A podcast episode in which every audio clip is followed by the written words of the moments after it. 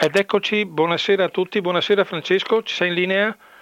Buonasera, un ecco. saluto a chi ci ascolta. Grazie, grazie Francesco Filippi, come dicevo, come dicevo poc'anzi nella presentazione, è l'autore del, suo, del nuovo libro perché siamo ancora fascisti. Volevo ripetere che l'altra volta siamo stati, sei stato nostro ospite, con Mussolini ha fatto cose buone, avete venduto 50.000 copie. Speriamo che anche questo libro abbia la stessa fortuna. Perché, perché ti ho chiamato stasera, oltre che parlare del tuo libro, nel preambolo, che ti avevo già annunciato anche nelle nostre telefonate di preparazione, assieme a Massimiliano Coccia, Carlo Greppi e te avete, firma, avete firmato un documento, un invito a eh, modifica, togliere il nome del fascista, gerarca fascista Volpi dalla coppa dedicata ai, ai, ai migliori eh, attori e attrici della mostra internazionale di Venezia. Io l'avevo già preannunciato nella trasmissione eh, scorsa, però con te vorrei ribadire questo concetto proprio come modo per spiegare eh, perché siamo ancora fascisti, perché se abbiamo ancora un gerarca fascista a, a, de, cui è dedicata una coppa prestigiosa, che nessuno toglie il prestigio della coppa, ma bensì togli, siamo in, entrambi in questo momento mi arruolo assieme a voi per detestare questo, questo, atteggiamento che dura da, purtroppo da, da 70 anni, eh, Francesco, allora perché avete fa- giustamente fatto questo, questo, proclama, questo invito a, a, a, cambiare almeno il nome, o quantomeno togliere il nome prima di giudicare a chi dedicarla? Faremo una, farà fatto una commissione, tante cose si possono fare. Perché bisogna togliere prima di tutto il nome Volpi dalla Coppa del Cin- della Mostra Internazionale del Cinema di Venezia, essendo un gerarca colluso con il fascismo fino al midollo? Ma permettetemi innanzitutto una, una controdomanda che sta dibattuta, ma per quale motivo non lo abbiamo fatto prima?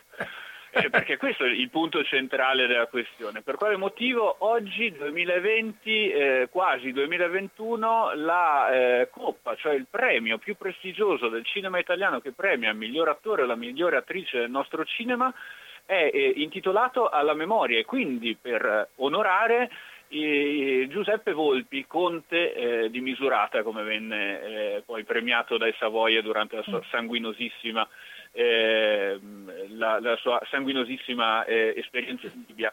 è una cosa veramente eh, incredibile che un paese come l'Italia, che ha inventato, ricordiamoci, il fascismo nel XX secolo, porti ancora eh, in uno dei momenti culturali più alti del, eh, dell'anno, cioè festival del, la, il Festival del Cinema di Venezia, porti con sé il ricordo di una di, delle persone che ha dato più eh, vergogna al nostro modo di stare nel mondo, oltre eh, proprio al suo fascismo, chiamiamolo così. Mm. Eh, collegato direttamente eh, all'industria italiana e quindi alla, alla, alla collusione tra i, i, grandi potentati industriali e il regime fascista, ricordiamoci che fu anche un colonialista convinto e un assertore della validità delle leggi razziali. Giuseppe Volpi. Lei ha, scusa, scusa, lei ha addirittura votato in Gran Consiglio, se non mi sbaglio. Cioè... Esatto, esatto. Eh, delineiamo, tanto per far capire a, a chi ci ascolta eh, qual è la, la figura eh, che eh, io insieme a Carlo Greppi e a Max Cozza stiamo andando a eh, in qualche modo contestare, perché in realtà potrebbe sembrare una contestazione fine a se stessa, però se noi ripercorriamo la carriera eh, di Giuseppe Volpi scopriamo che ehm, è una persona che con il fascismo ci ha fatto i soldi, tanti soldi, è stato un imprenditore, è stato ministro delle finanze eh, durante il, eh, uno dei primi governi Mussolini dal 25 al 28, è stato un rappresentante di quelle forze economiche e industriali che prima diedero, eh, foraggiarono il fascismo movimento per, eh, quando il fascismo era eh, tutto manganelli e lotta armata contro le rivendicazioni dei,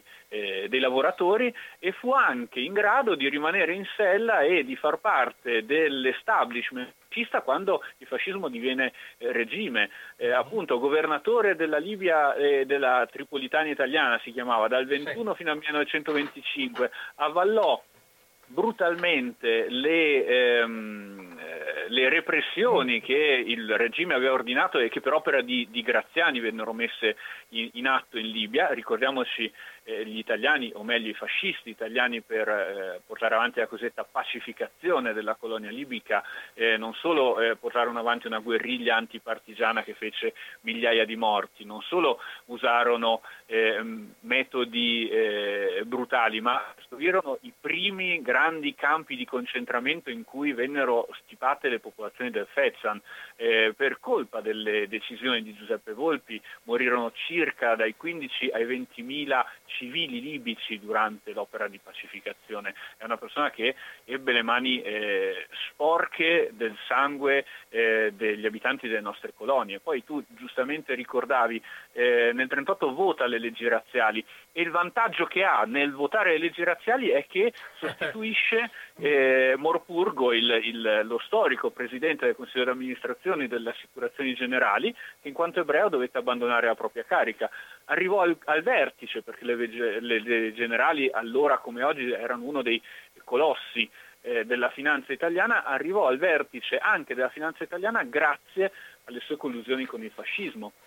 E, diciamo, fu, fu, un uomo tra l'altro che eh, abbandonò il fascismo, se così si può dire, solo dopo il 25 luglio del 43 e sempre mantenendo, ricordiamoci, il piede in due scarpe, nel momento in cui il mussolinismo propriamente detto, cioè quando il duce viene deposto dal, di, dal controcolpo di Stato monarchico del 25 luglio del 43, eh, evidentemente Giuseppe Volpi è uno di quei topi che cerca di abbandonare in maniera silente la nave ma portandosi dietro, passami sempre eh, certo, la metafora, certo. un bel po' di formaggio, eh, ecco. certo. Eh, cosa che tra l'altro gli riuscirà in parte perché grazie al denaro che aveva fatto durante il fascismo riesce in qualche modo a, a, a foraggiare la, la, resistenza che sta vincendo e poi nei processi di defascistizzazione del 45-46 riesce addirittura a comperarsi delle, delle prebende.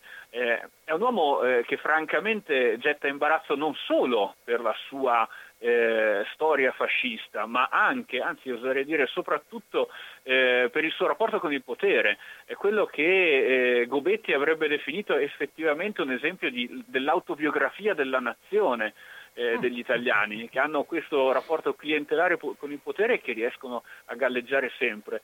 Eh, per quale motivo dobbiamo togliere il nome Coppa Volpi? È, è come se avessimo eh, alla Berlinale eh, in Germania al Festival di Berlino la Coppa per il miglioratore e per la miglioratrice a, a dedicata ad Albert Speer o, o, a, o addirittura a Joseph Goebbels. Sono, sono, domande che è brutto farsi perché significa che evidentemente non abbiamo ancora fatto i conti con il nostro passato. Certo, infatti l'argomento di stasera è proprio questo. Cito semplicemente per, sempre per conoscenza, tu hai citato la Berlinale, però lì hanno fatto qualcosa di diverso. Quando hanno scoperto che Alfred Bauer era, in, era colluso addirittura con Goebbels, eccetera, hanno sospeso la, la, la, coppa a lui dedicata, in attesa che una commissione stabilisca quello che è stato. Penso che noi, tu, come dicevo prima, mi sono, mi sono unito a voi, penso che sia il caso a questo punto che venga istituita una commissione di storici, la quale deve dare una definizione specifica non soltanto fatta in questo modo, per iscritto per radio, in tutti i modi che vogliamo, facciamo una cosa seria, una commissione d'inchiesta, tra virgolette, che stabilisca chi era veramente una volta per tutte Giuseppe Volpi, conte di Misurata, che è assurdo continuare a chiamarlo così perché è un titolo fascista, monarco fascista, però ormai gli è stato affibbiato, e una volta per tutte venga stabilito di togliergli il nome. Cioè io penso che questa campagna di opinione pubblica che io vorrei assieme a te portare avanti nei limiti del possibile, e stasera lo stiamo facendo,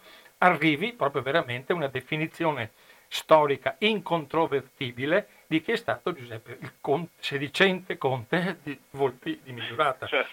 Ecco, certo. penso che... È, interessante che si debba mettere in piedi una commissione, eh, nel senso io sono d'accordo, eh, si dovrebbe stilare in qualche modo no, un giudizio di carattere storico, storico sulla figura di Giuseppe Volpi, però eh, dobbiamo anche sottolineare anche una cosa, non è che ci siano diciamo delle ricerche storiografiche particolarmente approfondite da dover fare, nel senso che chi è Giuseppe Volpi, permettimi, lo sì. sappiamo già, eh, basta mettere nero su bianco qual è stata la sua carriera politica, politica. ed economica.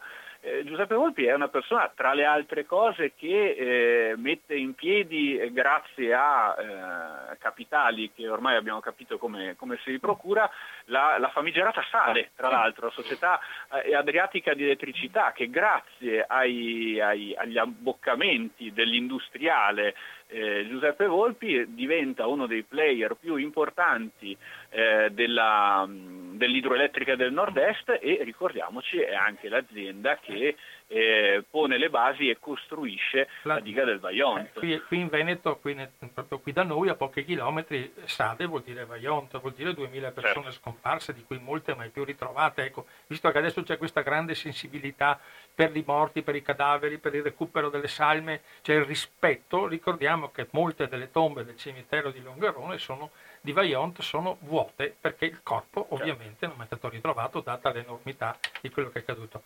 Penso che non certo. ci sia modo migliore per entrare ovviamente in quello che tu hai scritto.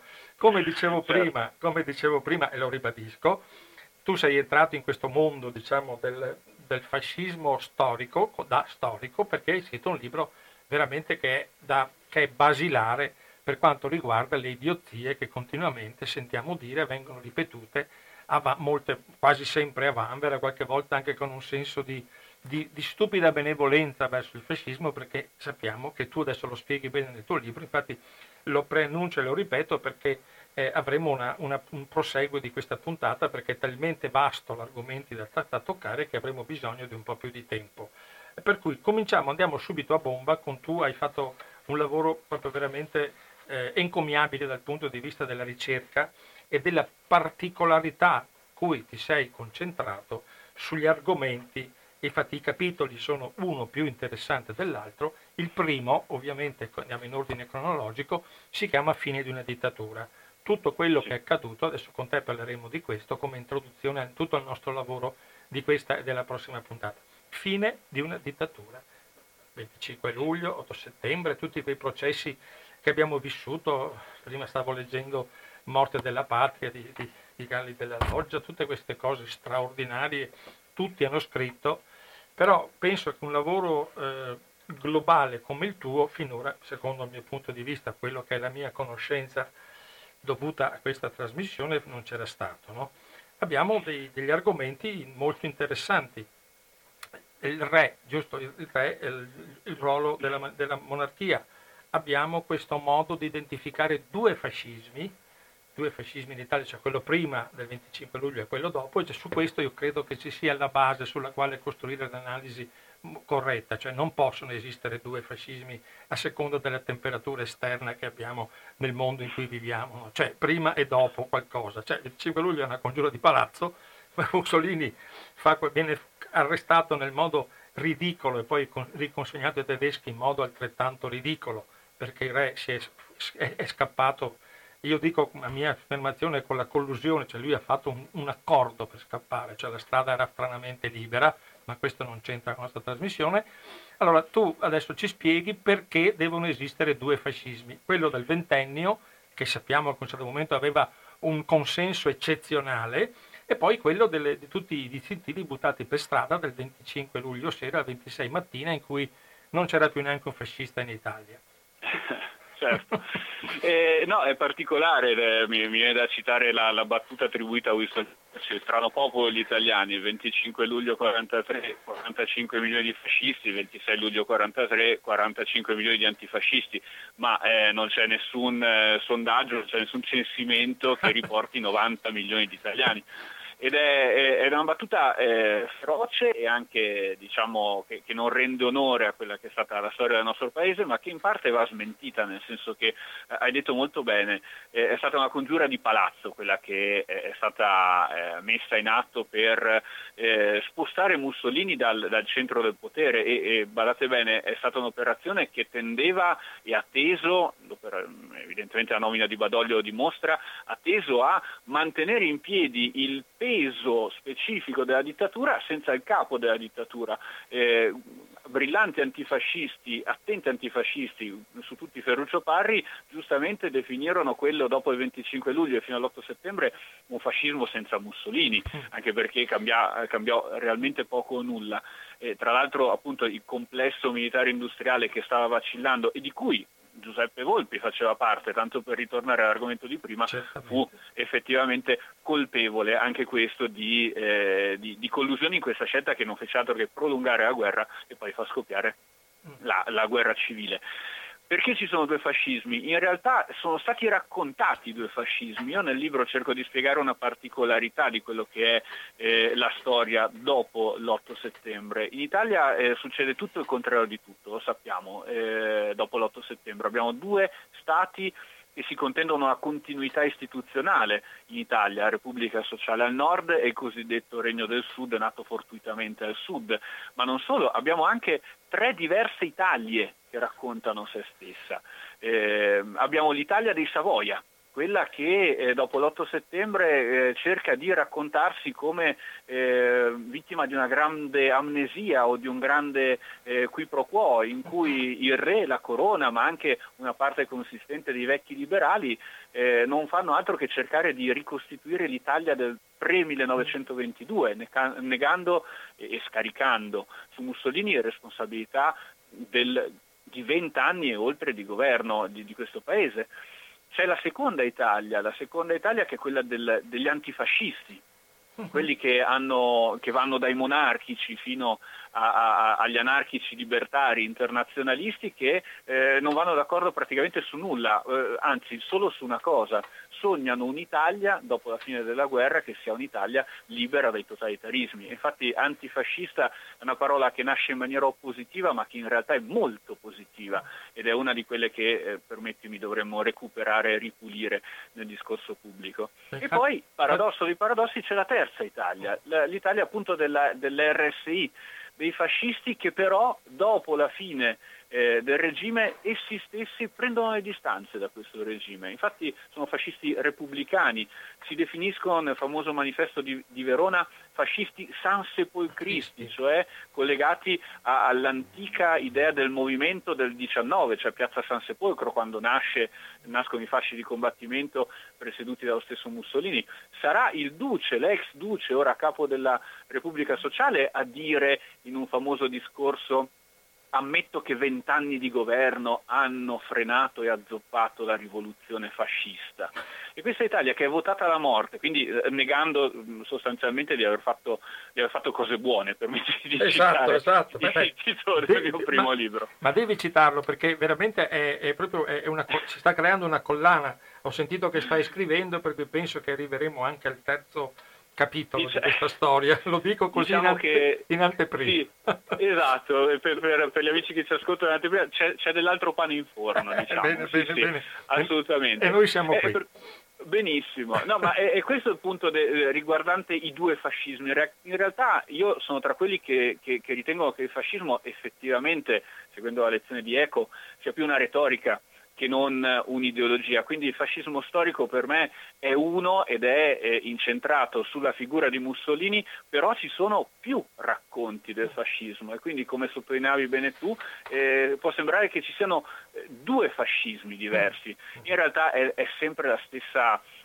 lo stesso marasma che tenta di galleggiare, è sempre il solito Mussolini dopo il, la fine del 1943 non va più bene il, il modo di gestire il, il, governo con i Savoia, allora si reinventano repubblicani. Uno dei problemi di questo paese è che però a questa eh, ennesima fola propagandistica dei, dei fascisti eh, l'Italia ci crede. Tant'è vero che eh, gli studi dopo il 1945 si dividono in maniera netta tra gli studi riguardanti la resistenza, e quindi il periodo della guerra civile, il periodo del, dello scontro diretto tra fascisti e antifascisti e poi c'è tutto un, un grande mare magno di eh, conoscenze che prima del 1943 e che riguardano il fascismo di regime, il fascismo come diceva Renzo De Felice, il fascismo del consenso, il fascismo che, agli, che gli italiani eh, portarono in auge, il fascismo imperiale, che eh, per una serie di motivazioni che cerco di spiegare nel libro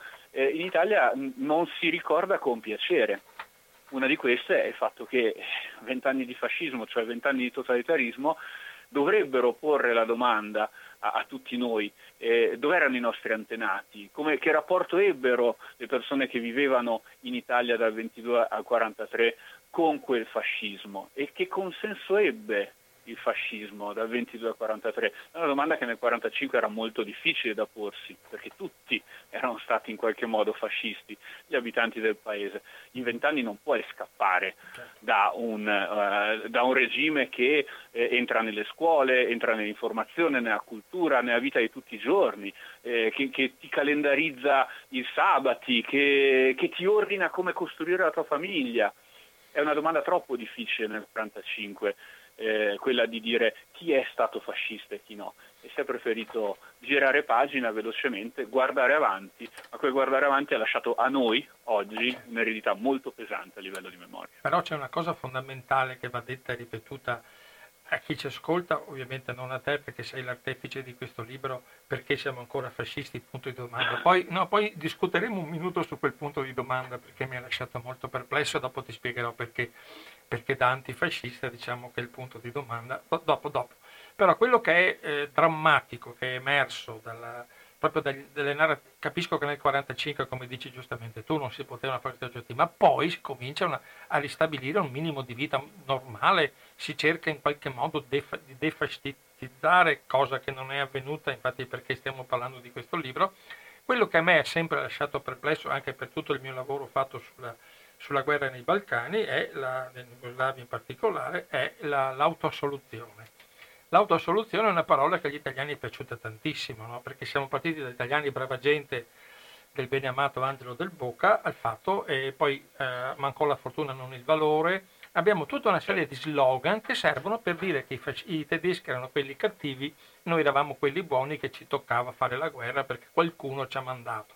Ecco, tu eh, come dammi una tua definizione dell'autosoluzione della ipocrita autosoluzione che sono dati gli italiani, ma non l'italiano medio, questo è accaduto a, a, livello intellettuale, a livello governativo, a livello di gente che comandava, non chiedo all'uomo della strada di, di fare questo ragionamento così complesso, perché metà delle cose non le sapeva per il modo in cui il fascismo gestiva l'informazione. Questa autosoluzione che ce la portiamo ancora oggi, quando parli di crimini italiani in Balcani ti guardano molte volte come fossi un, un, un fantasma e poi il, il, 10 febbraio sappiamo quello che succede per via dei crimini certo. Itali- del Regio Esercito, io sottolineo sempre del Regio Esercito in Jugoslavia. La, certo. tua, la tua autosoluzione come, come Ma, diciamo che L'autoassoluzione è un, gioco, è un gioco delle parti. Io nel libro approfitto di, di, una serie di similitudini e di una grande differenza con l'altro grande totalitarismo europeo del Novecento. il primo confronto che faccio è capire eh, per quale motivo ci sia in Germania e in Italia oggi a livello pubblico, benché con forti resistenze e minoranze, una così enorme differenza nell'accettazione e nella costruzione della memoria pubblica. Per quale motivo in Germania non è possibile per un politico eh, citare in maniera diretta i discorsi di Adolf Hitler o incensare Adolf Hitler o banalmente dire in maniera pubblica, privatamente ognuno pensa quel che vuole, mm. ma dire pubblicamente che Hitler ha fatto anche cose buone, mentre qui in Italia, nel nostro paese, può essere detto e politici possono farlo pubblicamente, non solo eh, no, non perdendo la faccia, ma addirittura acquisendo consensi. Uno dei punti nodali, secondo me, della differenza tra Italia e Germania e più in generale della differenza tra Germania e il resto dell'Europa, perché ricordiamocelo, i fascismi hanno imperversato nel resto d'Europa e durante le occupazioni eh, naziste e fasciste in giro per l'Europa tanti furono i collaborazionisti, tanti furono quelli che pensarono che i, i, i fascismi e i totalitarismi di destra fossero la risposta ai problemi dell'Europa. Eh, la risposta che mi sono dato a questo interrogativo è che ehm, accanto a una scarsa volontà di fare i conti in maniera primaria con il proprio passato, che, eh, che, avevano sia italiani che i tedeschi, perché intendiamoci, non è che nel 1945 i tedeschi avevano tanta voglia di ammettere pubblicamente di, essere, di aver preso parte al più grande orrore, orrore dell'umanità fino a quel momento. La differenza sta nel fatto che la defascistizzazione in Italia fu lasciata nelle mani degli italiani e quindi dopo l'8 settembre del 43 con la continuità del governo eh, dei Savoia, mano a mano che il territorio della penisola veniva liberato, gli angloamericani davano in mano, con la promessa di defascistizzarlo, il territorio liberato dai, dai nazifascisti. La Germania finisce la guerra totalmente occupata dagli alleati, ad est e ad ovest, quindi dagli angloamericani, francesi e dai, dai sovietici eh, ad est, e eh, sono gli alleati che impongono in qualche modo un processo di denazificazione, che specifico, non è un processo di denazificazione approfondito. Molti dicono eh, il problema dell'Italia è che non ha avuto una Norimberga, sì. il processo di Norimberga. In realtà il punto fondamentale è che Norimberga non è nemmeno eh, il modo per risolvere i guai eh, della Germania post-nazista. Norimberga, detta velocemente, è un processo che serve a fare propaganda, mm. a dire prima di tutto ai tedeschi che quelle 20 persone catturate e filmate da Göring in giù sono loro i veri cattivi, passatemi la semplificazione, e quindi anche dare la possibilità ai tedeschi di dire vedete queste sono le persone che vi hanno ingannato, avete seguito le persone sbagliate, ora non seguite più queste persone sbagliate, tornate ad essere eh, delle brave persone, diciamo in maniera sì. più semplicistica. Sì. E poi Norimberga serve agli inglesi e agli americani per il loro pubblico di casa. Non è, un, non è eh, per nulla che eh, le, le, le, sedute del processo di Norimberga vengano filmate e poi mandate nei cinegiornali inglesi e americani. C'è bisogno per gli angloamericani soprattutto, ma anche per gli sovietici, di far vedere alla propria popolazione di aver vinto una guerra giusta. Una guerra in qualche modo combattuta per dei motivi legali. Posso fare una, ba- posso fare una battuta per dimostrare sì. ai propri cittadini come hanno speso, speso bene i loro soldi? Sì, sì ma, ma non, è, non, è, una battuta, eh. la, giusti, eh, la, la, ritengo una lettura molto, molto vera. Eh, si fanno specie gli americani che essendo un continente lontano rispetto all'Europa e, e ricordiamoci la, la, guerra veramente sanguinosa che combattono gli americani, quella che fa soffrire grandemente la nazione americana è, è quella che passa per Harbor. Il, il, nemico irriducibile degli americani sono i giapponesi, è anche una questione di carattere razzista e razziale lo scontro tra americani e giapponesi, mentre l'Europa non dico che sia un secondo fronte, però è un fronte che gli americani vivono in maniera diversa. Quindi raccontare il fatto che a Norimberga sia riusciti la famosa mission accomplished, la missione compiuta, come dicono sì. Gli americani, eh, era necessario. In Italia questo non è stato fatto perché gli italiani avevano in qualche modo una posizione eh, già ritagliata rispetto a, ai tedeschi. Mi spiego meglio. Eh, I tedeschi sono cattivi, cattivi, cattivi non c'è un tedesco buono, non esiste una controparte tedesca buona con cui confrontarsi. La, la, stessa, gli, gli stessa, la stessa, resistenza tedesca è eh, limitatissima e, e, sostanzialmente impotente e relegata soprattutto a, a, individui e a piccoli gruppi, penso a Sophie Scholl o, o, o a Dietrich Bonhoeffer o alla, a alcune resistenze nella Chiesa cattolica. Il fatto invece di avere un movimento di resistenza che mano a mano si organizza in Italia permette agli americani di dire vabbè ci sono italiani buoni, ci sono stati gli italiani cattivi, i mussoliniani, eh, che quindi vanno sconfitti, ma ci sono anche gli italiani buoni.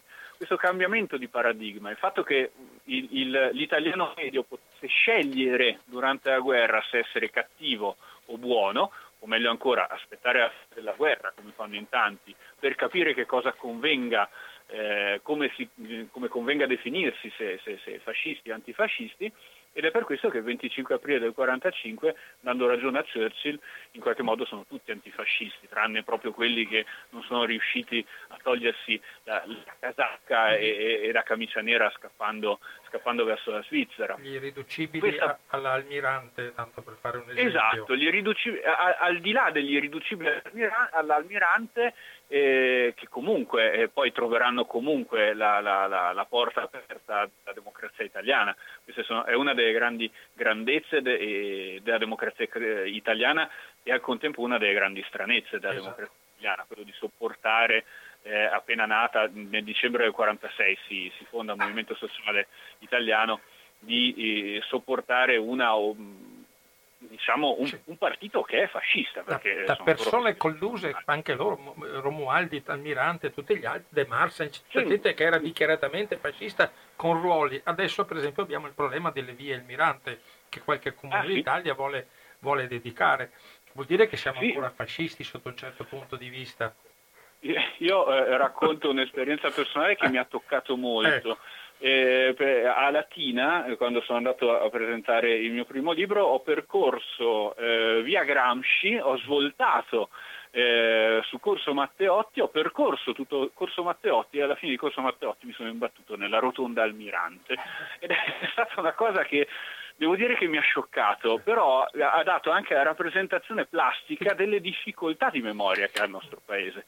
Far finire via Matteotti nella rotonda, corso Matteotti nella rotonda Almirante è una cosa che effettivamente eh, fa, fa, riflettere sui conti che non abbiamo fatto. In pochi paesi del mondo sarebbe accaduto.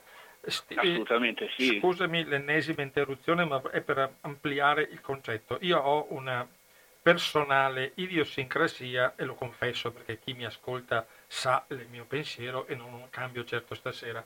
Però è importante proprio in questo percorso che stiamo facendo, chiamiamola defascistizzazione, chiamiamola, eh, eh, come si può dire, eh, amicizia, eh, forse, cioè andiamo, vogliamo sebbene all'italiana, sì. io ho un argomento che voglio dire il tuo parere, l'amnistia Togliatti. Sì l'amnistia Togliatti che ingiustamente e impropriamente è chiamata amnistia Togliatti perché lui era solo un ministro di un governo con molta gente che l'ha controfirmata in base alle proprie, alle proprie doverosa eh, partecipazione al governo, governo che era De Gasperi se non mi sbaglio, per cui sì, il, sì, massimo, esatto, sì. eh, no, il, massimo, della democrazia italiana, no? cioè colui il quale eh, è andato piangendo col cappello in mano per salvarci dall'iniqua, dalle inique l'iniquo processo che ci facevano a Versailles dicendo che lui non faceva parte dell'Italia che ha perso la guerra. E, certo. è un altro, il famoso discorso è un altro, anche lui ha fatto in modo che ci fossimo autoassolti di fronte alle potenze vincitrici, che erano 23-24 potenze, eh, eh, stati contro lo Stato italiano e quello tedesco. Allora, Samnistia Togliatti, tu l'hai chiamata, io ti precedo, tutti, pochi, nessun colpevole mi dai una, una, lettura del peso che può avere avuto questa amnistia Togliatti, perché è molto discussa, credo. Sì, eh, eh, l'amnistia Togliatti ha ehm, una, diciamo, una, sfortuna di carattere storiografico, e cioè quella di essere passata alla storia proprio, e l'hai sottolineato bene tu, come eh, un colpo di spugna. C'è un bellissimo libro di Mimo Franzinelli che si intitola Amnistiato gli atti, un colpo di spugna, però devo dire che dal mio punto di vista, in base alle ricerche che ho portato avanti, non sono molto d'accordo con questa definizione e, e mi spiego meglio. E quando gli alleati firmano, fanno firmare all'Italia l'armistizio lungo cosiddetto, quello del 18 settembre, per costringere, eh, per, per, imporre la resa agli italiani, impongono tra le altre clausole armistiziali anche la cosiddetta defascistizzazione della società. Gli inglesi e gli americani chiedono al governo Badoglio di ripulire se stesso e di defascistizzarsi. Attenzione, non specificano come, lo mettono come un desiderata. Dovete togliere di mezzo i fascisti dalla, dal potere in Italia. E Badoglio stranamente eh, si dimentica di questa clausola e non lo fa, quindi non applica nessuna, nessun tentativo di epurazione eh, forte, anche perché essendo stato il, il, il, capo di Stato Maggiore di Mussolini sarebbe stata dura capire eh, co- come fare a non epurare se stesso. Però la defascistizzazione la porta avanti in maniera molto seria uno dei primi governi del Comitato di Liberazione Nazionale, cioè il governo di Ferruccio Parri. Parri è un azionista, è un antifascista duro e puro, è uno che ha patito il fascismo sulla propria pelle e che eh, quando va al governo istituisce la famosa commissione di defascistizzazione. Lo fa, mette a capo di questa commissione un vecchio diplomatico di carriera, Carlo Sforza, il quale si mette a lavorare e trova subito delle enormi difficoltà. Va al Ministero di Grazia e Giustizia e chiede al Ministero di cominciare a indagare, di costruire delle commissioni di epurazione e, e dice alla burocrazia ministeriale prima ripulite voi stessi e poi portate avanti un'opera di commissione di ripulitura. E effettivamente i burocrati del Ministero immagino si siano guardati dicendo e, adesso cosa facciamo? Cioè, chi è tra noi fascista? perché banalmente eh, io e te saremmo d'accordo sul fatto che se hai la tessera del partito fascista in tasca sei fascista, cioè, voglio dire, un'adesione più chiara di questo. Il problema milioni, è che... No? Sì, il problema è che dopo il 1938 tutta la magistratura, tutti i magistrati che vogliono fare carriera o, si, o, chi vuole entrare in magistratura deve avere la tessera del partito. Quindi evidentemente non è una condizione applicabile se non si vuole chiudere il Ministero. I, i, i burocrati del Ministero mettono a punto una, una serie di, ehm, di, regole che per esempio stabiliscono che eh, deve essere attenzionato dalla Commissione di defascistizzazione chi ha scritto opere in favore o articoli in favore del fascismo durante il fascismo. Questa regola, che io cito nel libro, è uno dei grandi paradossi della ripulitura del regime, eh, delle scorie del regime, perché per esempio co- eh, per colpa di questa norma tutti i professori universitari di diritto, che sono anche magistrati e che quindi per lavoro scrivono a livello accademico di giudizi, hanno scritto per vent'anni dei libri di diritto durante il fascismo vengono sospesi mm. perché evidentemente hanno scritto. Ma i giudici di carriera, quelli diciamo, che si sono occupati della giustizia eh, giornaliera, quelli non vengono toccati perché non è gente che scrive, è semplicemente gente che applica la legge. Questo paradosso ci porta ad avere, a metà degli anni 50, quando viene istituita la Corte Costituzionale italiana, ad avere il primo presidente della Corte Costituzionale che quindi è, è, più, è il maggiore a livello di, di carriera ed anzianità all'interno della magistratura italiana, ci porta come primo Presidente della Corte Costituzionale, quindi cari- quarta carica del Paese, il famoso giudice Azzariti, che è uno di quelli che ha fatto il Presidente del Tribunale per la difesa dello Stato fascista. È uno che ha fatto carriera, e che per anni è stato il giudice che condannava gli antifascisti ed è stato il primo presidente della Corte Costituzionale. Scusa, ma come è potuto accadere questa cosa, al di là delle normative, delle cose? Cioè, io capisco che la DC aveva il terrore che bisognava colpire i comunisti in tutti i modi, ma a questo punto mettere Azzariti, del quale hanno scritto in tanti di lui, cioè non è che fosse una certo. cosa sconosciuta, lo sapevano tutti gli addetti ai lavori, i personaggi, come hanno avuto il la spudoratezza di mettere Azzariti. Io capi- cerco di capire tutte le situazioni interne e esterne, però ci sono delle giro, cose che non capisco. Ti giro la domanda, come avrebbero potuto rimuoverlo se fino a quel momento le regole avevano previsto che contava l'anzianità di servizio? Cioè, non, non, puoi arrivare, almeno che non ci fosse un, un veto generale, una sollevazione a livello pubblico, uno, uno no, scandalo beh, que, che invitasse lo stesso Azzariti a rimettersi, evidentemente questo non c'è stato. Beh, problema to, è... torniamo, scusami, sì, torniamo un passo indietro. Ci sono state... Togliatti. Del, no, no, no, no, no Togliatti lo, lo, stasera diciamo la, la falliscia, cioè, stasera non, è, non, viene fucilato come il solito da parte del sottoscritto, con tutto rispetto chiaramente per Togliatti e per tutti quanti quelli che come lui hanno fatto un lavoro eccezionale per la rinascita dell'Italia. Torniamo un attimo così facciamo capire a chi ci ascolta le, perché Ozzariti sappiamo avere anzianità non si poteva toccare altrimenti noi ci tocchiamo l'uno con l'altro allora in epoca pre-covid non si toccavano e allora ognuno restava al suo posto ma le commissioni di epurazione viva Dio sono esistite sono state fatte certo Certo, allora, ci, ci, ci, racconti la, la, la, vita e la morte delle commissioni di operazione? Dico morte perché sono praticamente eh sì, morte. Sì, sì, le commissioni di epurazione e la commissione di epurazione, quella centrale, quella comandata da Sforza, gestita da Sforza, lavora e lavora bene. Arriva e lavora a livello inquirente. Arriva infatti nella primavera del 46 eh, a rendere conto, eh, c'è un cambio di governo, non c'è più Parri, c'è lo stesso De Gasperi, il primo governo De Gasperi, eh, che prende in mano la situazione, chiama Carlo Sforza, gli fa fare una eh, breve presentazione dei risultati della commissione e, e, io me lo immagino questo Carlo Sforza che dice a, a, a De Gasperi eh, sta andando bene, la commissione sta andando bene, abbiamo lavorato sui gangli alti e intermedi della burocrazia, siamo a circa mezzo milione di contenziosi aperti, ma eh, solo, è solo a punta dell'iceberg. Ora io immagino anche De Gasperi che sentendo queste cifre eh, sbianca e porta avanti certo. un nuovo progetto di legge. Quello della primavera del 46 è un momento molto delicato a livello nazionale e internazionale. Quindi eh, tutto il governo, bisogna dirlo, eh, Democrazia Cristiana, le varie anime dei socialisti e anche il Partito Comunista decidono di avvallare la decisione di De Gasperi che è quella di avvocare a sé i poteri che erano di Carlo Sforza, quindi non rendere più indipendenti le commissioni di defascistizzazione e di lì a poco chiudere le commissioni di defascistizzazione e di epurazione. È una cosa su cui mm, facciamo bene attenzione perché poi ritorniamo su Togliatti, sì.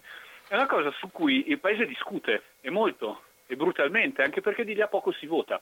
Di lì a poco c'è il 2 giugno del 46 e eh, il partito d'azione di Ferruccio Parri porta avanti la propria campagna elettorale per l'Assemblea Costitu- mm, Costituente parlando di quello che è lo scandalo degli antifascisti che tradiscono la resistenza e dicendo agli italiani se voi votate DC, PSI e, e, e, PC, PSI ovviamente le anime dei socialisti e il PC, sappiate che loro sono i partiti della pacificazione, questa parola pesante, mentre i, eh, i partiti dominanti portano avanti l'idea che questa Italia si debba in qualche modo appunto rimettere in sesto, girare pagina e ripartire.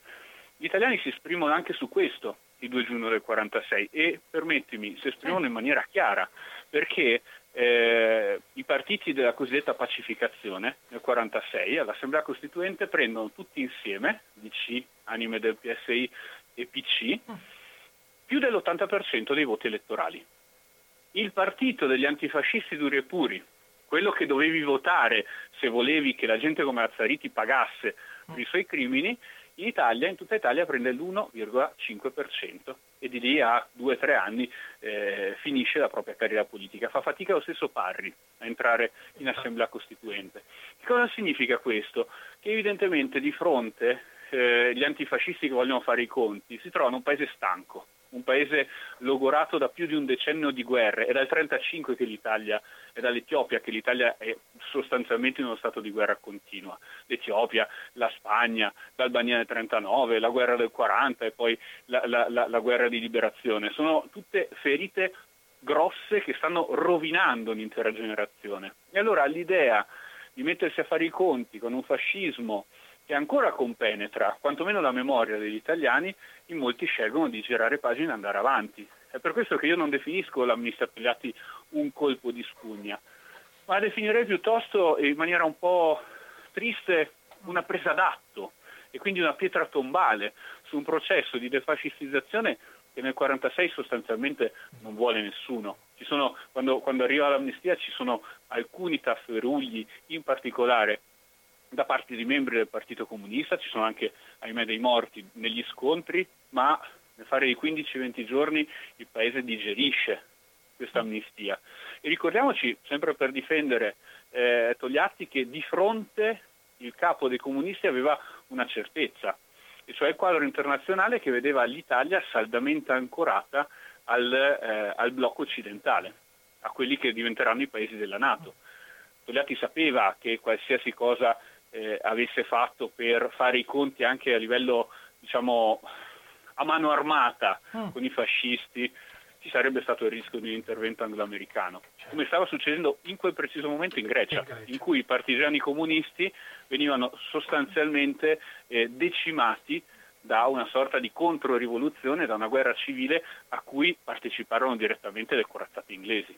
Quindi diciamo che il quadro internazionale era veramente complesso e l'amnistia Togliatti fa una cosa, un reset totale delle violenze che avrebbero potuto fermare e eh, impantanare nel sangue il dopoguerra. Ma... Che questo sia giusto o non giusto eh, non, sta, non, sta, a me dirlo. No. Prendo atto del fatto che l'amnistia Togliatti è il primo momento in cui l'Italia si scrolla di dosso i problemi della guerra e tenta di ripartire nel dopoguerra. Come poi si è ripartita eh, torniamo sempre a Giuseppe Volpi, che riesce incredibilmente a rimanere a galla e addirittura, grazie agli amministratori Togliatti, a farsi passare, non dico per un antifascista, ma quasi. Ma quasi. Miracoli, miracoli della pacificazione. Senti, una cosa importantissima che bisogna tornare su questo documento, chiedo a te Lumi, non è che si sono sbagliati un po' quando hanno, quando hanno formulato questa amnistia sul fatto che sono usciti più criminali fascisti che non partigiani?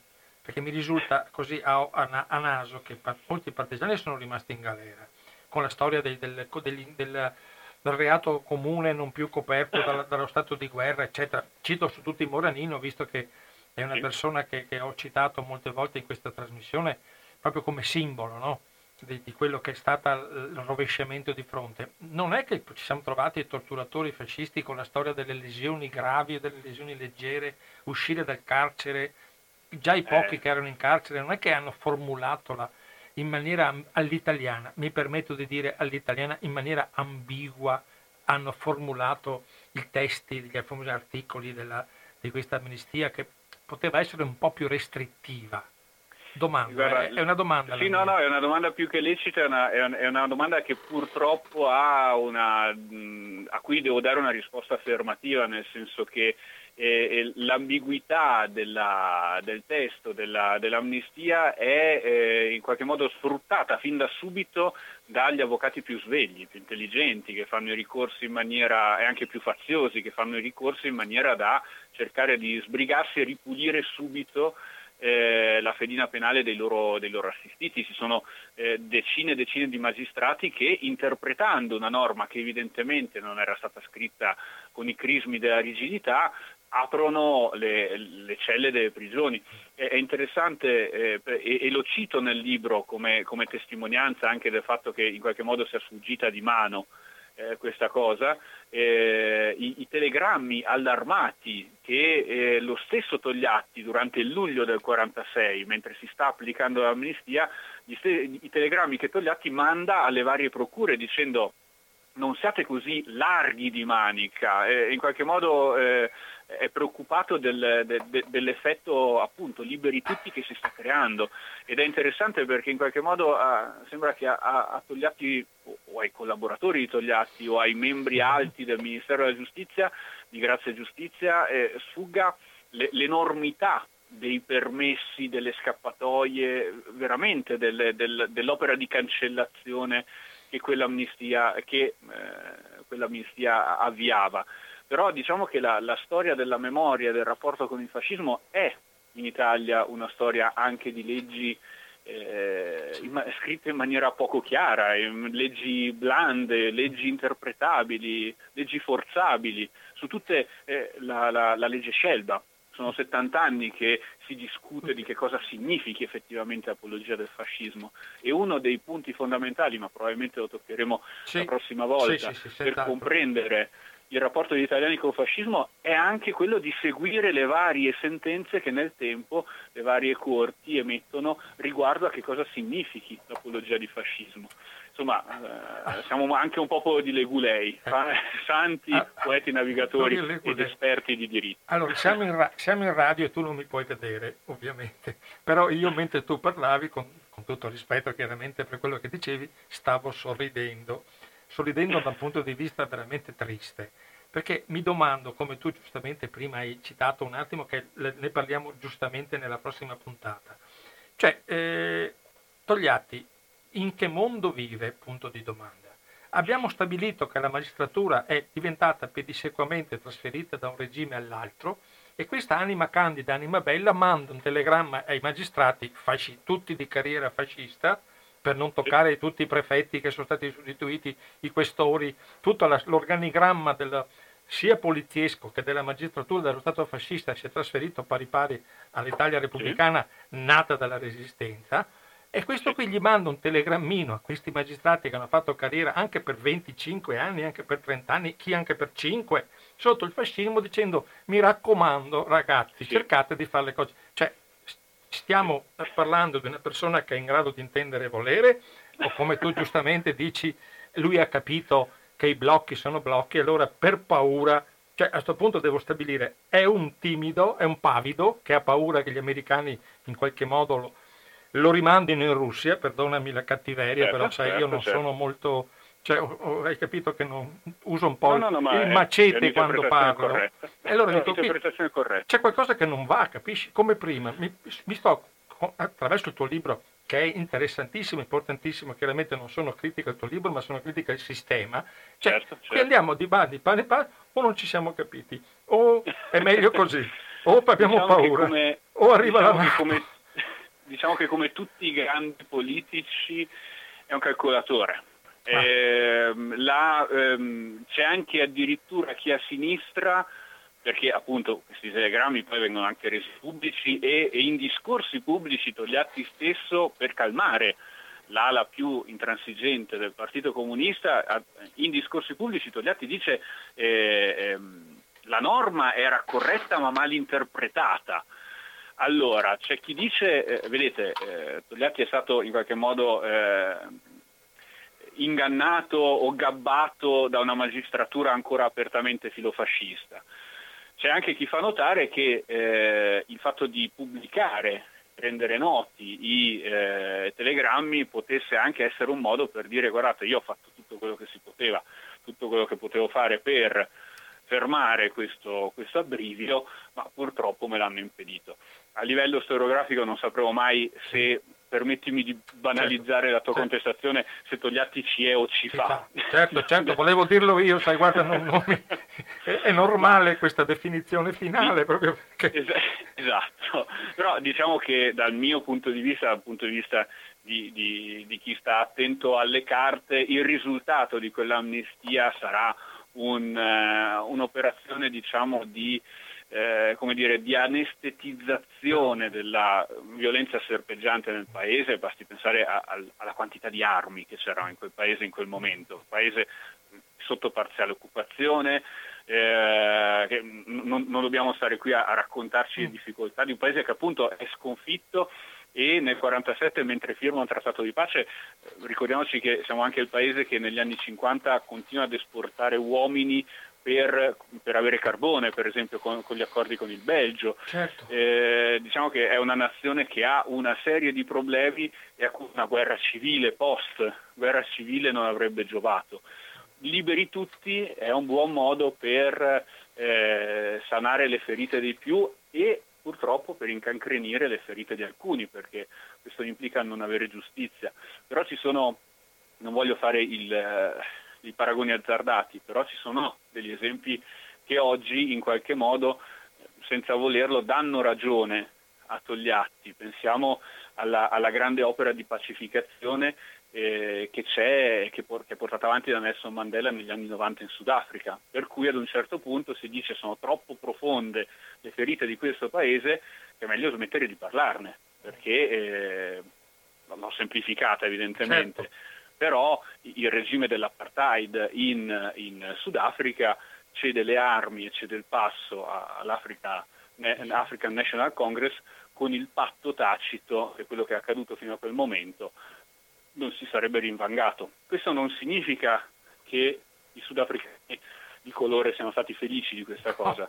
Significa banalmente che un passaggio di poteri che poteva essere un enorme bagno di sangue si è tradotto nella eh, costruzione della democrazia sudafricana che con tutte le sue difficoltà è uno dei rari esempi di democrazia nel continente africano, post-apartheid tra l'altro. Però qua forse stiamo parlando di no, altro. No, no, ma è, è, un, è, un, ragionamento perfetto perché anche, anche loro hanno, dovuto, hanno avuto bisogno di, di cambiare paradigma. No? Infatti uno degli argomenti che nella prossima puntata, oltre che ovviamente tornare su magistratura, esercito, scuola, io eh, ho notato che sul tuo libro, ma perché siamo ancora fascisti, un conto è rimasto aperto, lo dico per chi ci ascolta, c'è eh, un momento in cui tu fai una bellissima rassegna filmografica, se vogliamo chiamarla. Infatti in fondo della, della bibliografia c'è una mezza pagina di film.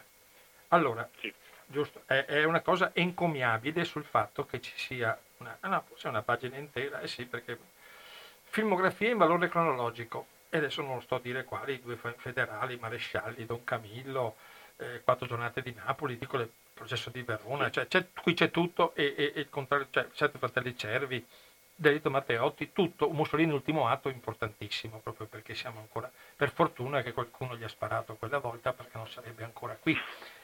Permettimi il mio macete, sa ogni tanto deve essere sempre, certo, certo. sempre presente. Ecco, nella, io vorrei con te toccare, anche per, non, eh, per restare dentro i tempi che ci siamo previsti, pre, prefissi, abbiamo due cose importantissime da, da parlare, ripeto, ed è il, il paradigma fasci- antifascista, che è una cosa complicata che cercheremo di spiegarlo attraverso le tue parole in un modo più facilmente comprensibile. e vorrei tornare e parlare con te dei, dei due, delle, due delle due analisi diverse fra Gramsci e Gobetti, perché sono due figure che vanno toccate proprio per quanto riguarda la spiegazione del fascismo. E per finire, fa, cioè, film, eh, per finire della trasmissione prossima, paradigma antifascista, eh, Gramsci Gobetti, li metteremo nell'ordine cronologico giusto. Però per finire una cosa telegrafica.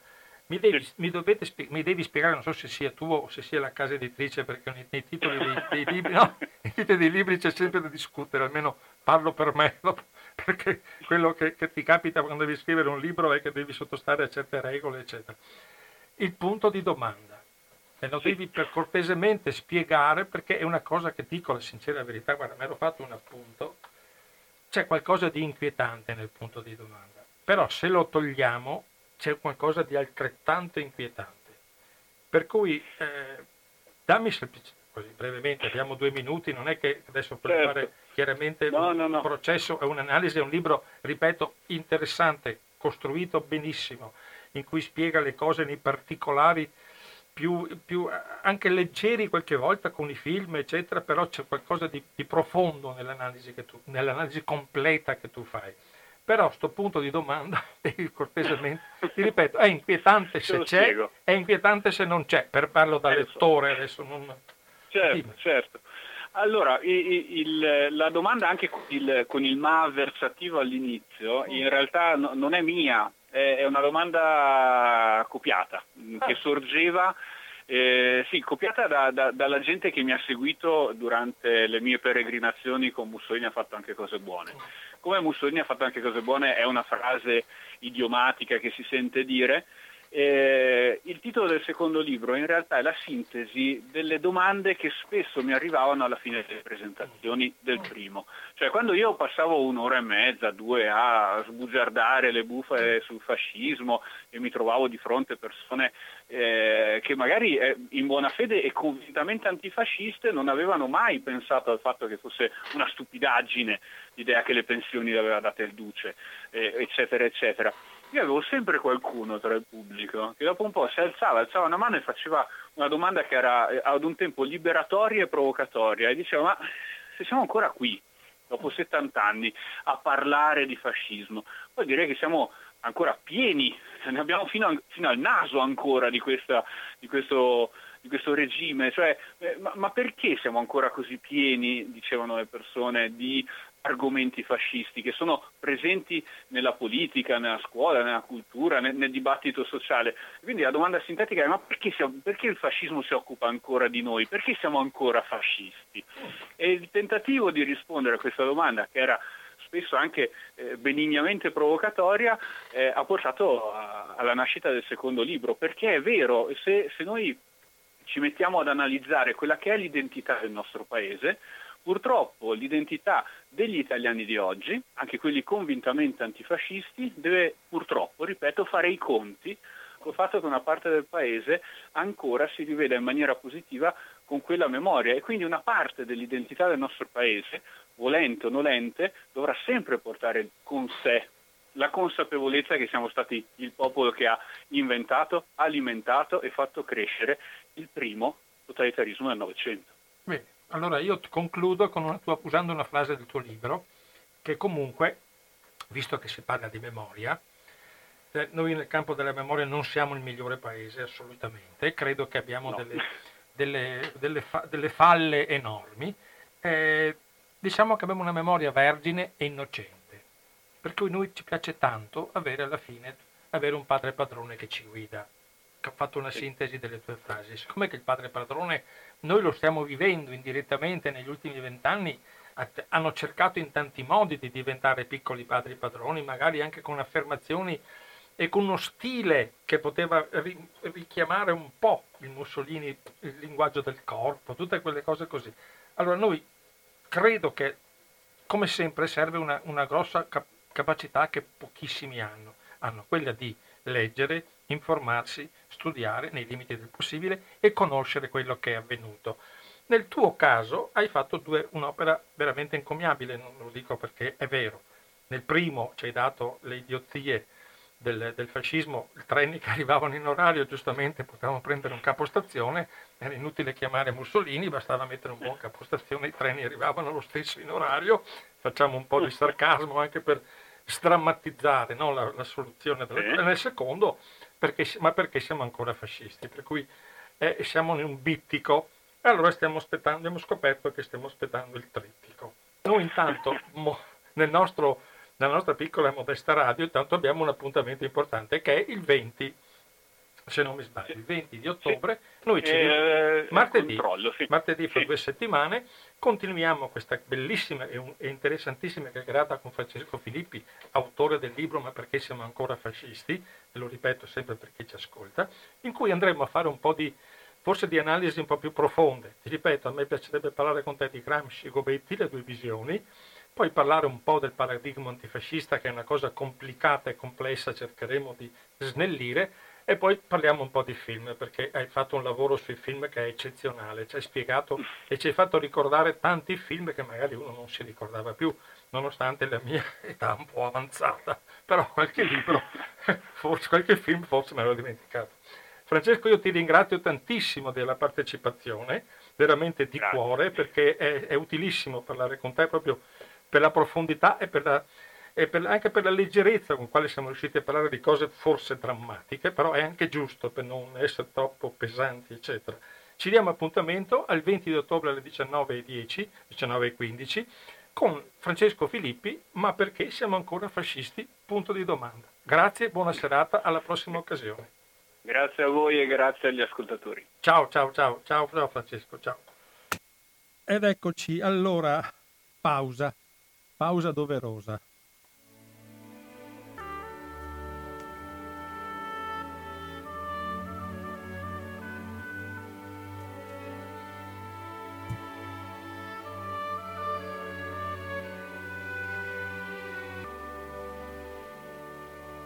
Ed eccoci eh, nuovamente in linea sulle frequenze di Radio Cooperativa dopo una interessante trasmissione fatta con Francesco Filippi, Ma perché siamo ancora fascisti, il suo nuovo libro, Un conto rimasto aperto, Bollati Borenghieri Editori. Allora, cosa abbiamo tratto da questa interessante discussione? Ma perché siamo ancora fascisti, più o meno a seconda del punto di vista che abbiamo, perché abbiamo visto che l'Italia non è riuscita fondamentalmente a superare nel bene o nel male, nel giusto o sbagliato, a superare quello che sono state una tragedia perché molte volte il fascismo viene dipinto come una cosa da operetta, viene dipinto, eh, viene dipinto come qualcosa di, di ridicolo, no? con, sue, con, i suoi sabati, con lo starace, il salto nel, nel cerchio di fuoco. Abbiamo una componente far, farsesca del fascismo, non si può dire di no, però abbiamo la componente anche, come abbiamo parlato in questa trasmissione con Gino Marchitelli e con altri, abbiamo parlato anche del, dei campi di concentramento, abbiamo parlato di quelli che venivano deportati alla, in, nel, condannati al confino, la triste, conf- la triste vita di chi doveva scappare, la triste vita di tutti i soldati morti per colpa delle guerre fasciste, quasi sempre condotte incapac- con incapacità tecnica, con incapacità dei, dei, dei, dei, generali felloni, che poi sappiamo sono quelli che per primi sono scappati. Cioè, ricordiamoci che c'è sempre una componente drammatica nel fascismo, indipendentemente dall'idea che uno ha. Cioè guardiamo e analizziamo la cosa per quello che realmente è. Cioè è un regime da operetta per chi fa comodo.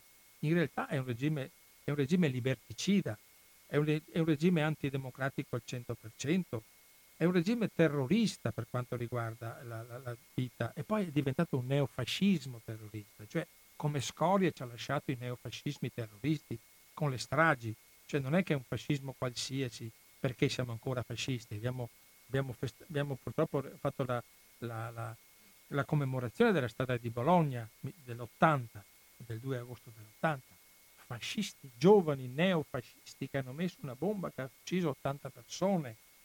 Abbiamo i fascisti di Piazza Fontana, abbiamo i fascisti di Padova, abbiamo Freda, Ventura, abbiamo tutta quella pletora di neofascisti che sono figli dell'ideologia fascista, che non è mai finita, non è mai finita e, e, purtroppo sotto certi punti di vista, viste le svastiche che vediamo, gli atteggiamenti degli ultras, eccetera, non sta finendo, cioè per la mancanza totale di chiarezza su quello che è stato il fascismo. E questa è la gravità delle cose. Ecco perché stasera ho voluto parlare con voi, con Francesco Filippi, per inquadrare una volta per tutte cosa ha cercato di inquadrare una volta per tutte cos'è il fascismo. Il fascismo che di ieri, di oggi e purtroppo il fascismo di domani.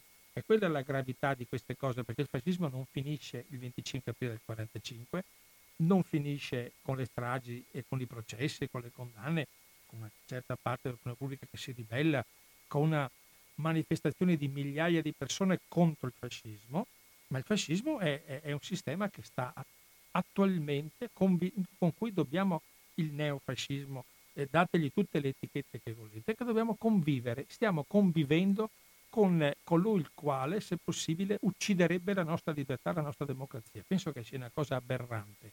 Ecco perché il richiamo all'antifascismo è un richiamo al, al nostro futuro, perché dobbiamo pensare che il mondo va avanti con dei germi con, nel, nostro, nel, nostro, corpo sano della democrazia, ha insito in sé dei germi che potrebbero de- germogliare ed avere un, creare un'epidemia, visto che siamo purtroppo in questo argomento. Ecco perché bisogna che questi germi spariscano una volta per tutte. Una volta per tutte devono sparire con la cultura, con la capacità di spiegare, di analizzare, di, di vivere una democrazia finita, una democrazia conclusa una democrazia chiara che ha il coraggio anche di prendere delle posizioni. Come voglio ricordare eh, la Presidente dell'AMPI che, che, è recentemente scomparsa, la quale ci ha addolorato proprio perché, perché è una persona che ha combattuto tutta la sua vita contro il fascismo, di ieri, di oggi e di domani. E quello è il problema, ripeto, è il domani.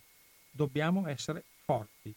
Non è un discorso semantico di parole, come dicevo prima, di punti di domanda oppure di di sapere scegliere fra chi è stato più o meno fascista, eh, raccontare la storia di Azzariti, che è una cosa indegna, una cosa orribile, no? semplicemente per una graduatoria lui è diventato presidente della Corte Costituzionale con quel passato, ci sono dei libri interessantissimi, la prossima volta ne parleremo eh, magari non con Francesco Filippi ma in un'altra occasione, libri molto interessanti sulla vita e sulle opere di Gaetano Azzariti, presidente del, del Tribunale Speciale per la Sicurezza dello Stato. Ecco, non è stato un, un, un, re, un, regime da operetta con il 21 aprile, l'oro alla patria, cioè tutte queste cose che potevano dal punto di vista del consenso essere eccezionali. Era una macchina propagandistica veramente stupenda, sublime, funzionava al 100%. Ha convinto tanta gente a diventare quantomeno non fascista, cioè restare nel fascismo borderline il, quello che poi impropriamente Renzo De Felice ha tirato fuori per quanto riguarda la resistenza della zona grigia.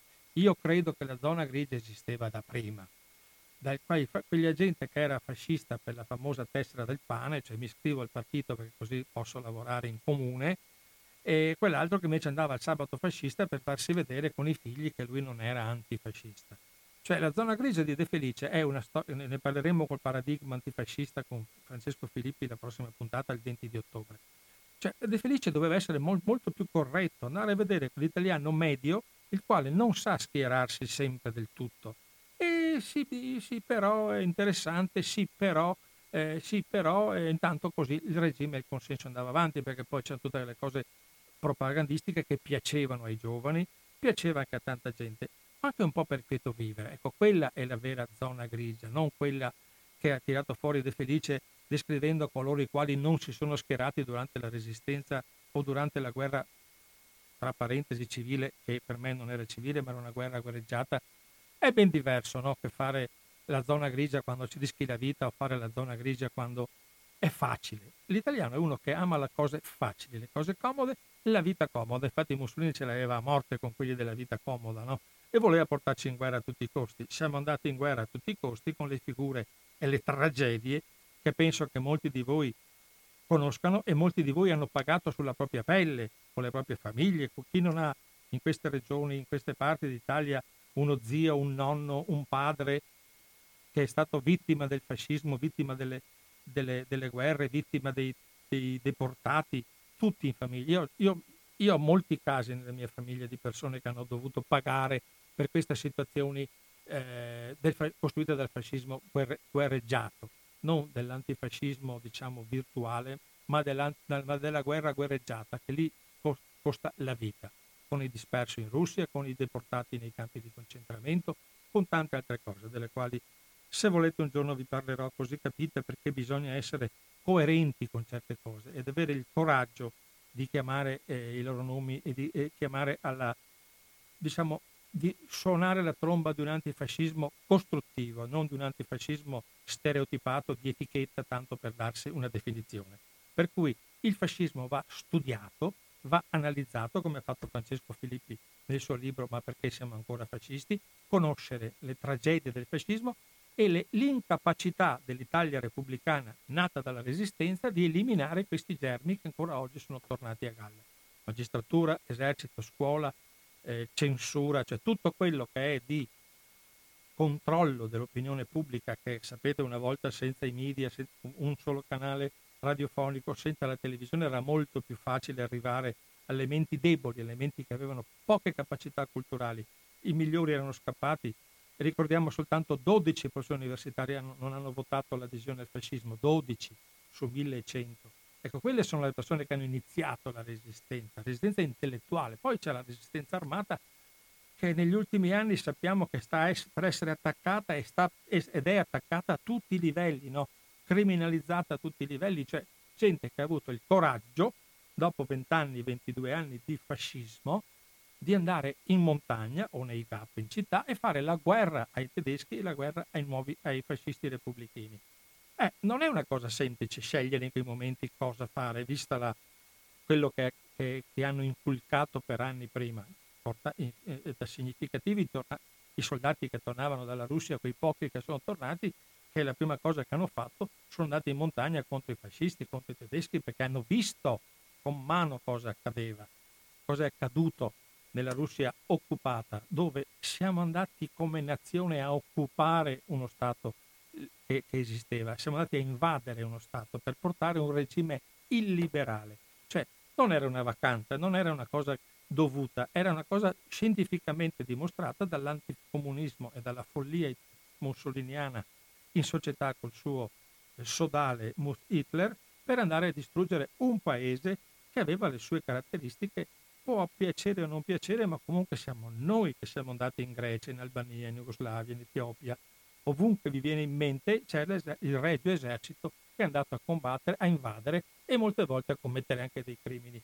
Per cui cerchiamo di essere molto, molto chiari e molto precisi quando si parla di antifascismo, di, ovviamente di, di critica totale al nazismo e di non autoassolverci, come avete sentito che invece è la nostra tendenza nazionale, di cercare sempre una scusa. No? ormai il termine italiani brava gente che è il titolo di un, di un libro di, di, Angelo Del Bocca, è diventato sinonimo. No? Ci sono due cose che, eh, che, vanno ricordate e ripeto, visto che abbiamo parlato prima con Francesco Filippi. Mancò la fortuna, non il valore, e lì invece eravamo in Africa eh, a El Alamein, andare a attaccare l'Inghilterra per conquistare il canale di Suez e, po- e andare e continuare nell'occupazione portando un regime che è il regime fascista, cioè le truppe, io so che hanno sofferto pene incredibili eh, nel combattere e nel ritirarsi, però stavano facendo una guerra sbagliata, cioè dobbiamo essere molto chiari su questo. La guerra del Regio Esercito era una guerra fascista, una guerra sbagliata. Non, non hanno attenuanti dal punto di vista storico-politico, hanno le attenuanti delle sofferenze personali, le quali sono dovute anche all'incapacità e all'impreparazione con cui il Regio Esercito è andato a fare una guerra contro dei paesi che avevano una dimestichezza con la guerra diversa dalla nostra. No? Cioè costruire questo uomo nuovo fascista che era guerriero, che andava a occupare il mondo, è una visione folle, demenziale, che soltanto di personaggi veramente incolti potevano portare avanti e che non conoscevano la realtà italiana. Ecco, ricordiamoci queste cose quando sentiamo le rievocazioni, no? Cioè, scendiamo le, le, le sofferenze dei poveri soldati costretti ad andare in guerra dalle responsabilità di chi li ha mandati in guerra. Per cui mancò la fortuna con il valore, può essere un alibi perché eh, siamo tornati a casa che bevevano, che avevano le, l'acqua di, di, di risulta delle, de, delle pozze salmastre oppure che mancava la benzina. Non è colpa dei soldati, è colpa di un regime che li ha mandati impreparati, che non ha saputo fare la guerra, che ha dovuto chiamare i tedeschi, sempre ogni volta per essere aiutati. I tedeschi poi ci hanno occupati e ci hanno fatto pagare tutte le nostre colpe, le nostre responsabilità, i nostri tradimenti. Ecco, cerchiamo di essere molto chiari su questo, ecco perché dico molte volte, voi mi dovete scusare se le mie informazioni sono molto tranchant, e non, po- e, non sono, e non sono magari diplomatiche, ma credo che debba finire l'epoca in cui cerchiamo sempre di salvare qualcosa o di salvare qualcuno. Le responsabilità sono personali per quanto riguarda i singoli individui e sono collettive per quanto riguarda un regime. Un regime è una casa regnante, la quale è stata complice e responsabile di tutto quello che il fascismo ha fatto, già per averlo fatto nascere la, dopo la marcia su Roma, che il 20 di, di, nove, di, ottobre, quando ci vediamo, siamo in epoca di marcia su Roma. Faremo anche con Francesco una piccola analisi anche di questo. Però è importante questo, questo momento in cui cerco di condividere con voi per quanto riguarda questa frase emblematica, proprio eh, diciamo quotidiana, che io certo che mi, mi, mi prego che voi vi facciate leggendo questo libro. Ma perché siamo ancora fascisti? punto di domanda. Francesco Filippi, un conto rimasto aperto, un conto rimasto aperto. Bollati Boringhieri. Ecco, io credo che abbiamo toccato tanti argomenti, eh, abbiamo avuto modo di, di sentire la voce di Francesco Filippi che ci ha spiegato abbastanza profondamente sua, eh, come la sua scrittura, con la sua chiara eh, definizione delle cose, con il suo modo molto semplice, molto lineare di raccontarci le cose. Per cui credo che sia doveroso che il 20 di ottobre, martedì 20 ottobre, noi ci, vediamo, ci risentiamo per la seconda puntata di questa analisi del perché siamo ancora fascisti. Ricordo che questa trasmissione va in replica domenica alle 15 alle 15.10 sempre sulle frequenti radio cooperativa dalle quali vi sto parlando. Io sono Bruno Maran per chi eventualmente si fosse messo in, in, in frequenza dopo. Avremo un podcast tra qualche giorno sul, sul sito di www.radiocooperativa.org in cui potete ascoltare questa trasmissione che sarà intitolata ovviamente Ma perché siamo ancora fascisti Francesco Filippi. Appuntamento al 20 ottobre 19.10 sempre su Radio Cooperativa. Io vi ringrazio di cuore per aver avuto la pazienza di ascoltare fino in fondo questa trasmissione. Chi non ha fatto in tempo o non ha avuto modo per farlo, l'invito ad ascoltare la replica oppure il podcast. Amici e compagni, fraternamente vi saluto. Io eh, vi do appuntamento al 20 di ottobre alle 19.10 per la ventunesima puntata di Finestre sulla Storia.